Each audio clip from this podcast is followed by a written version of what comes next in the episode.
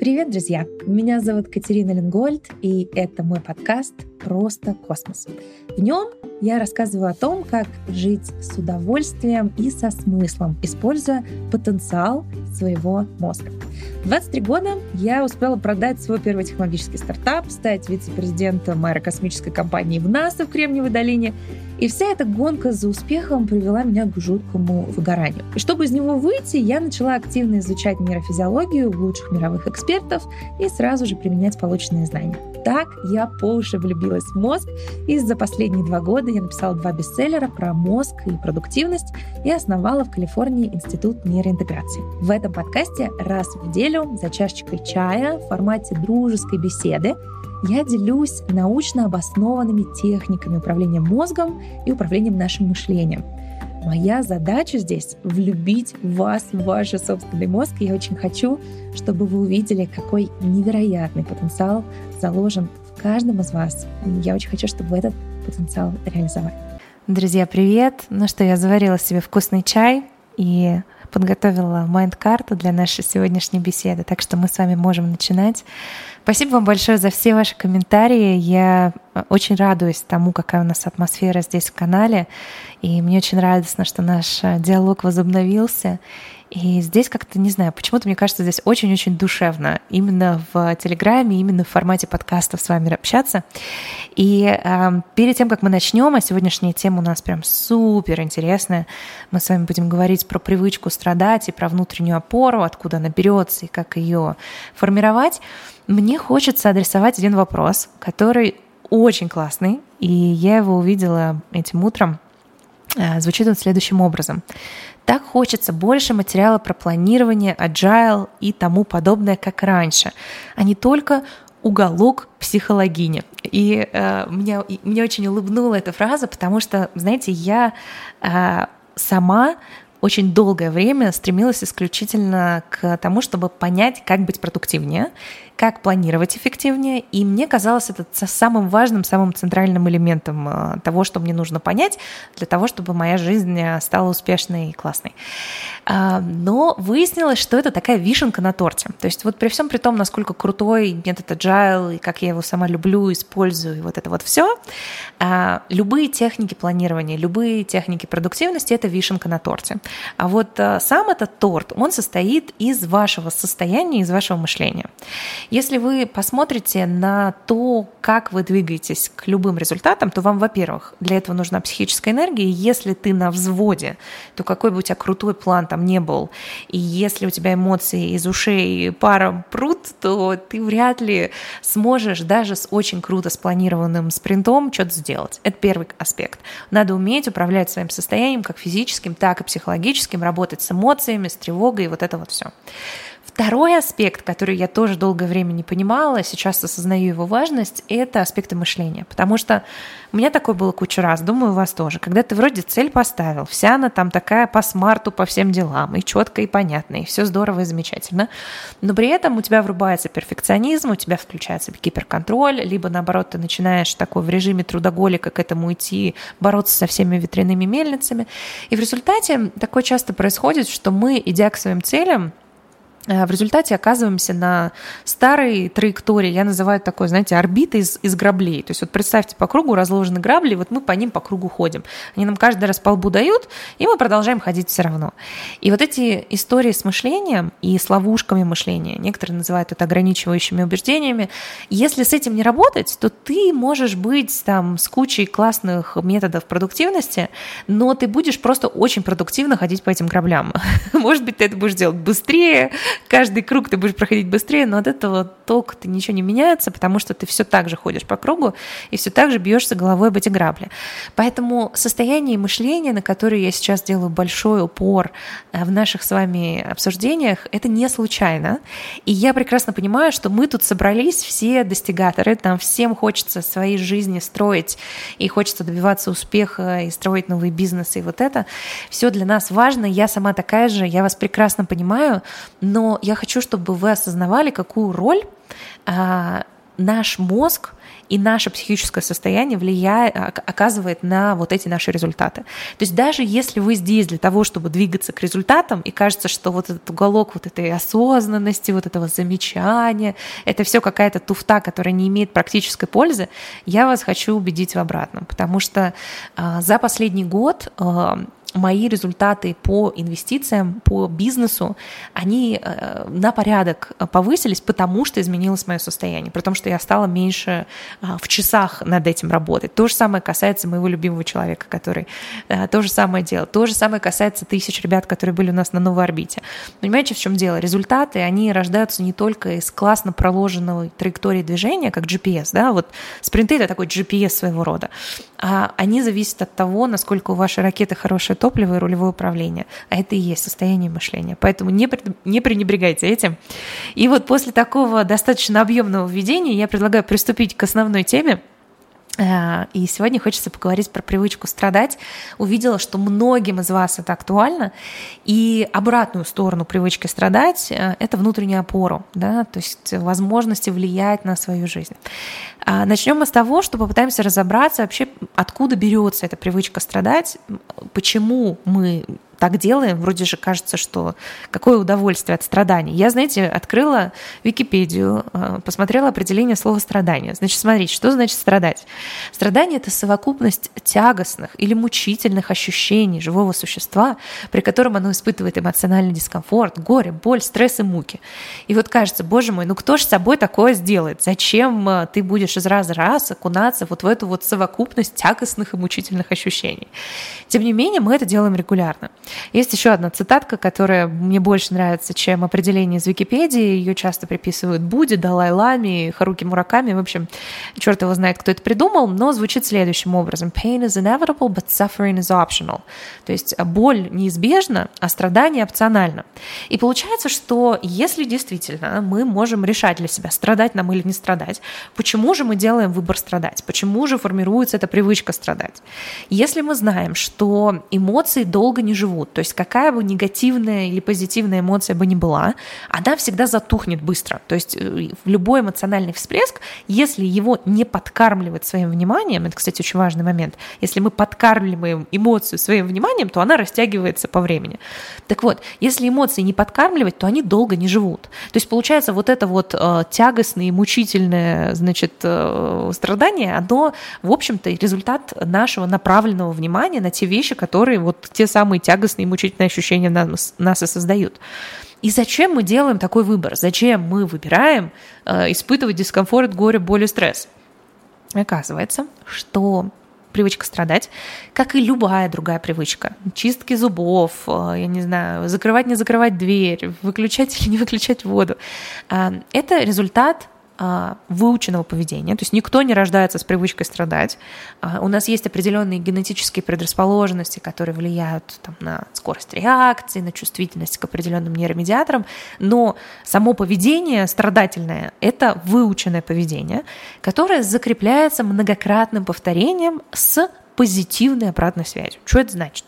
Это значит, что чем больше раз мы повторяем какое-то действие, тем мы крепче обматываем милином а, связи между нейронами, которые включены в это действие. Да? То есть если мы часто думаем какую-то мысль или часто делаем какое-то действие, то цепочка связей, которые должны зажечься в ответ на это действие или на эту мысль, она обматывается милином, и это значит, что нам эту мысль в дальнейшем думать легче, а действие начинать проще.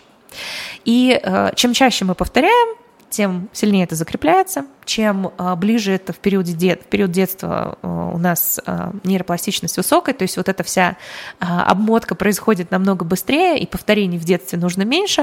То есть, по сути, любые привычки, они формируются. Они формируются и во взрослом, и в детском возрасте. В детском они формируются быстрее.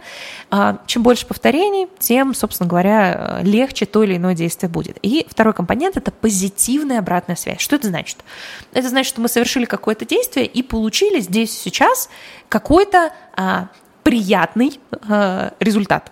А, приятный и полезный здесь и позитивный. Здесь э, не говорится о том, что это должно быть полезно для вас в долгосрочной перспективе. Ну, например, если мы говорим про привычку страдать, то когда мы включили жертву и начинаем страдать, что мы получаем? Мы получаем повышенное внимание к своей персоне, и мы получаем возможность, такую индульгенцию, ничего не делать для разрешения сложной задачи, где так нужно было бы а, справиться с дискомфортом, вылезти из э, зоны предсказуемости, что-то там делать, мучиться.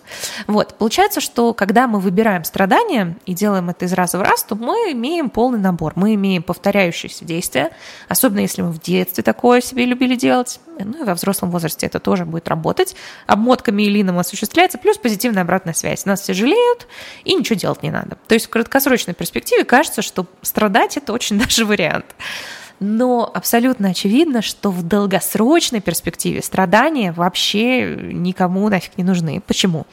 Потому что эта сформировавшаяся привычка задает э, такую нисходящую спираль а, нашего состояния, которая возникает вот почему.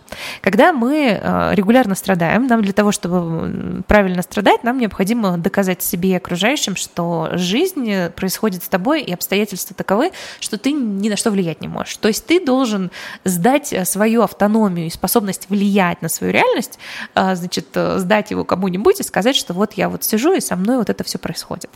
И вот без этой автономности, autonomy, да, то есть способности влиять на свою жизнь, и брать за нее ответственность, из этого убеждения формируется очень такая неполезная штука, потому что из него очень тяжело выйти. А, дело в том, что а, в состоянии стресса а, когда мы чувствуем, что от нас ничего не зависит, то стресс очень сильно усугубляется. Мы можем э, это посмотреть на примере шимпанзе. Есть очень любопытные исследования, которые Сапольский делал на тему того, что если шимпанзе, в общем, ее начать стрессовать, ну, например, ее начинает лупасить какой-нибудь товарищ из ее племени, так вот, если она с этим ничего не может сделать, ну, например, она не может пойти отлупасить кого-то другого в ответ, то в этом случае у нее уровень стресса существенно выше по сравнению с тем, кто может как-то проявиться, то есть отлупасить того в ответ, либо пойти как-то выместить это, то есть какими-то действиями э, разрешить эту ситуацию. И мы знаем, что, например, э, ситуации, когда мы чувствуем себя беспомощными, они гораздо более травматичные. То есть а, для того, чтобы что-то стало психологической травмой, оно должно быть, во-первых, очень-очень эмоционально заряженным, а во-вторых, а, мы должны чувствовать свою беспомощность в этот момент. И получается, что эта привычка страдать – это прям прямой путь для того, чтобы насобирать себе кучу травм и долгосрочный стресс. То есть да, в моменте вроде как это дает индульгенцию ничего не делать и получаем внимание, все нас жалеют, но в долгосрочной перспективе эта привычка прям супер-супер не полезное. И вот эта вот история с э, жертвой – это одна из орбит. У нас а, в моей концепции нейроинтеграции есть орбиты. Это устойчивые поведенческие стратегии, те самые грабли, про которые я вам говорила в начале, на которые мы наступаем из раза в раз. из-за того, что мы а, делаем это из раза в раз, то у нас получается такая вот орбита, да, с которой тяжело сойти. Вот если ты спутник запустил, то он начинает крутиться на этой орбите, и ему как бы для того, чтобы с этой орбиты сойти, ему нужно много энергии. Вот а, жертва Э, и перенос ответственности на окружающих, обвинение всех во всех грехах, а я тут ни при чем, это одна из стратегий поведения, э, устойчивых стратегий поведения. Это первая орбита, как мы ее называем. И в новой орбите мы, в программе уже самой новой орбиты, мы целый месяц э, с этим работаем, и в среднем у нас в пять раз уменьшается активность первой орбиты у участников. Вот больше тысячи человек весной, когда проходили, я специально посмотрела, за, за, за три месяца падает в пять раз. Так вот, э, вот эта привычка страдать, э, она же первая орбита, и это история, которая формируется за счет многократных повторений и получения краткосрочных ништяков за это. Но я очень рекомендую от этой привычки избавляться. А, потому что какая она приятная в краткосрочной перспективе не была, ее долгосрочный эффект очень не крутой. А, это, ну, помимо того, что вы вообще своей жизнью не управляете, то есть результат вашей жизни будет такой, как получится, а, еще и при этом вы сильно повышаете риск травматизации и долгосрочный стресс. Поэтому у меня есть э, совет э, сформировать внутреннюю опору. Было бы полезно. Как ее формировать? Внутренняя опора, как и привычка страдать, это все те же самые нейронные связи. Вообще все, что мы делаем, мы одни связи лепим, другие потихонечку начинают э, отсыхать. И вот э, вера в свои силы – это не какая-то такая эфемерная конструкция. Это э, все тот же самый набор убеждений, то есть устойчивых нейронных связей, которые можно сформировать в любом возрасте. То есть внутренняя опора, как и э, внутренняя жертва, это штука, которая выучивается. Выучивается она за счет многократных повторений с позитивной обратной связи. Все то же самое. И для того, чтобы эту веру в себя построить, нужно тренировать а, мозг, обращать внимание на прогресс и на победы. То есть их авторизировать. При этом, какими бы они маленькими бы ни были, нам необходимо увидеть а, свой вклад а, в то или иное событие, увидеть, что мои действия, мой выбор влияет на результат. И обращая это внимание, мы, еще раз повторю очень важную вещь, что на, структура нашего мозга, она определяется тем, на что мы обращаем внимание. Не, не только, что мы там делаем, не делаем, что с нами происходит, а на то, на что мы обращаем внимание. Если у нас есть фокус внимания, то у нас есть ацетилхолин, это важный нейротрансмиттер, который входит в коктейль, необходимый для нам для того, чтобы усиливать нейронные связи. А, я это называю коктейль нейроинтеграционный. Так вот, если мы направляем внимание на какой-то аспект наш, нашей деятельности, на какие-то мысли и так далее, то мы закрепляем эту нейронную связь и таким образом выучиваем а, то или иное поведение, делаем его более а, легким а, для нас а, и даже автоматическим в некотором смысле. Поэтому празднование побед и замечание своего прогресса должно быть частью вашего ежедневного рациона. Вот точно так же, как вам нужно там с утра чистить зубы, также вам нужно регулярно э, делать авторизацию своего прогресса и побед. И на ранних этапах вы вообще можете это делать там, каждый час. Посмотреть, что я сделал за этот час, какими своими действиями, а, какими маленькими шагами я горжусь и авторизировать, авторизировать, авторизировать, и при возможности еще и праздновать. Праздновать можно самостоятельно, сказав себе «я молодец», «круто», Кать, класс, вот посмотри, от тебя так многое зависит. Ты влияешь на свою реальность. То есть еще раз, да, пройтись по этим нейронным контурам, подсветить их, подзажечь их. А, либо можно делиться с другими людьми, и здесь это прям особенно здорово, потому что мы социальные создания, и нам очень важна вот эта вот а, внешняя поддержка, поэтому, когда мы пытаемся создать какую-либо трансформацию, это всегда лучше работает в группе, это всегда лучше работает, если есть второй человек. А, мы видим, например, больше прогресса у ребят, которые в новой орбите участвуют с командой, с тренером, потому что можно этот прогресс авторизировать не только для себя, но еще и вместе с командой, и вместе попраздновать хорошо хорошенечко э, каждый маленький этот шажок. И таким образом связи формируются быстрее, да, мы подсвечиваем эту победу. И э, если вы посмотрите, например, я с вами делилась э, в прошлом видео, где Эми спускалась с эскалатора, и она тренировалась спускаться с эскалатора самостоятельно, вот сделать этот шаг, увидеть, почувствовать эту внутреннюю опору, что я могу самостоятельно это сделать. Когда там еще пять минут я не могла назад это сделать. И если вы посмотрите, там в конце я очень много пытаюсь ей подсветить. Смотри, я, ты мой супергерой, ты молодец, ты смотри, что ты сделала, у тебя получается. И в видео это не вошло, но мне было очень важно с ней проговорить. Смотри, ты до этого не могла, а сейчас ты можешь. Как ты чувствуешь себя при этом? И а, она такая, вот, я чувствую себя таким победителем, класс, молодец, именно так оно и есть. И ты, а, ты это можешь делать с ребенком, ты это можешь делать с сотрудником, ты можешь это делать с собой, ты можешь это делать с одногруппником в программе, но тебе нужно отпраздновать и сформировать это позитивное подкрепление для того, чтобы... И со стороны может казаться, боже мой, какая разница? Разница огромная, потому что этим самым мы проходимся еще несколько раз по этим э, нейронным контурам и их закрепляем. Это значит, что в следующий раз, когда мы будем находиться вот в такой ситуации выбора, сложить лапки и поискать виноватых, либо а, взять на себя ответственность и действовать, мы можем полагаться на предыдущий опыт, который у нас хорошенечко закреплен. А получается зачастую, что мы то, что у нас получается, мы игнорируем, а что не получается, мы как раз на этом залипаем и а, фокусируем на это внимание. И в итоге а, наша неспособность действовать мы хорошо запомнили, а нашу способность действовать мы проигнорировали. Вот. Один очень важный момент перед тем, как я вам дам небольшую практику. Я хочу, чтобы мы прямо сейчас с вами чуть-чуть по попробовали. Мне хочется подсветить одну важную вещь. Если мы формируем внутреннюю опору, она формируется на основе действий. Но если вы сейчас с места в карьер броситесь делать что-то, что вызывает у вас очень сильное сопротивление, то любые изменения всегда будут включать такой режим э, от, от, значит, отход, отхождения назад, такой, знаете, ретрит со стороны мозга, потому что э, мозг всегда сопротивляется изменениям, и если вы э, набросите на себя очень сложную задачку сразу же, то э, есть риск того, что вы, наоборот, откатитесь и научитесь, выучите для себя, что вот если я беру на себя много, то, в общем, я, э, я ничего не получается, я неудачник. И тогда мы выучим беспомощность, нам этого не надо.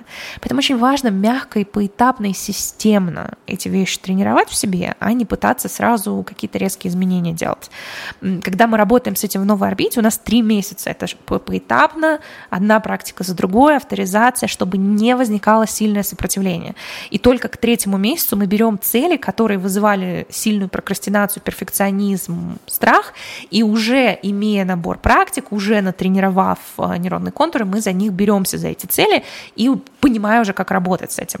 То есть э, здесь очень важна мягкость, поэтапность и системность. Если сразу же с места в карьер, есть риск, что тебя отбросит назад, вы наверняка знаете эти ситуации, когда ты так вот решил, что я сейчас буду жить новой жизнью, и очень резко начал двигаться, и потом ну, как бы результат в минус уходит. А, перед тем, как вам расскажу практику, хочу э, поделиться с вами двумя вдохновляющими цитатами от тех, кто это уже делает, для того, чтобы а, вы знали, что так, так можно. И так работает не только у меня, но еще очень у многих других людей.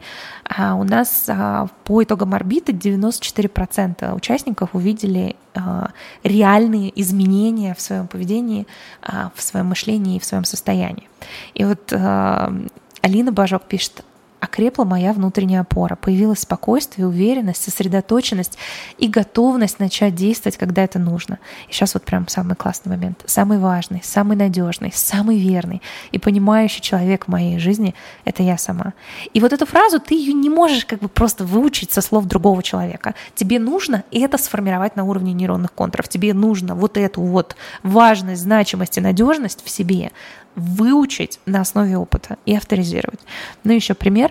Я больше изучила себя и узнала о своих уникальных способностях, которые раньше считала недостатками, и иногда ругала себя за них, скрывала, сдерживала себя. Я приняла такую удивительную и, оказывается, такую мощную себя, и как следствие увидела потенциал в других. И это такая вторая а, сторона того, что происходит, когда ты формируешь внутреннюю опору и перестаешь страдать.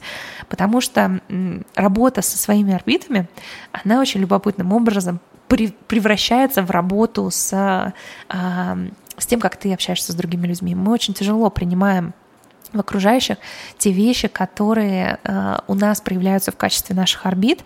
И есть очень такая любопытная орбитальная динамика, как я это называю, мы, может быть, в одном из подкастов об этом поговорим, то, как наши убеждения, вот эти вот сформировавшиеся контуры, в том числе и привычка страдать, как они связаны с э, тем, как мы общаемся с другими людьми, потому что мы видим э, ты не можешь дать другим того, чего у тебя нет, и когда у тебя, как я называю, не интегрированные орбиты твои, то есть у тебя не выстроены здоровые траектории движения а, в, твоих, в твоем поведении, в твоем мышлении, то мы очень часто срываемся на других, не понимаем других, осуждаем других, просто потому что мы не выстроили эту всю историю самими собой. Поэтому это любопытный побочный эффект. Э, у нас классно ребята делились, что я после того, как стал применять практики нейроинтеграции, перестала орать на детей. Хотя, в общем-то, мы не учим э, ничему связанному с оранием на детей или не оранием на детей. Но это абсолютно связанные вещи. Ну а теперь, собственно, практика, которую я хочу, чтобы мы прям вот сейчас-сейчас сделали вместе – я хочу попросить вас написать в комментариях, каким своим сегодняшним поступком вы гордитесь. Ну или давайте не сегодняшним, за последние 24 часа.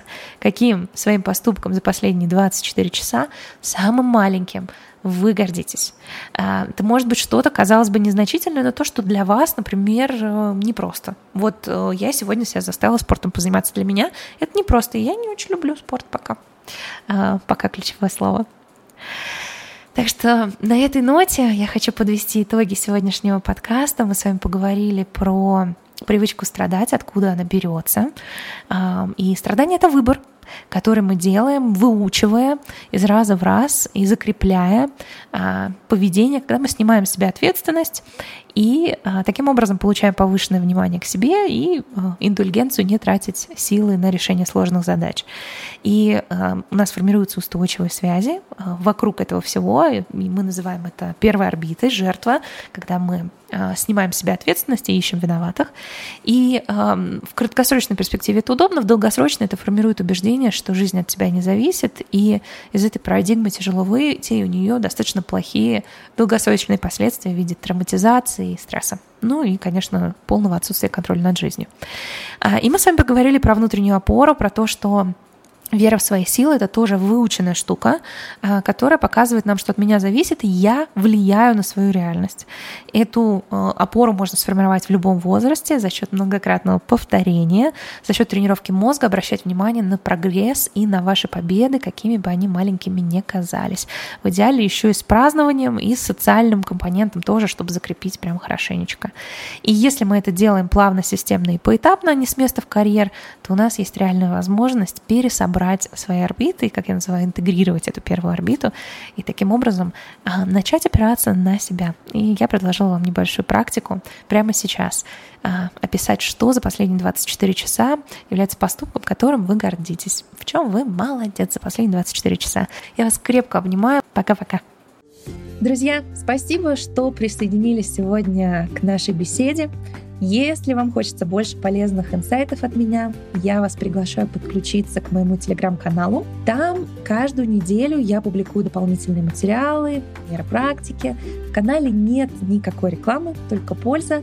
И если вы еще не с нами, то я поставлю ссылку в описании этого подкаста. Также вы можете найти этот подкаст просто в поиске в Телеграм, где мое имя Катерина Ленгольд.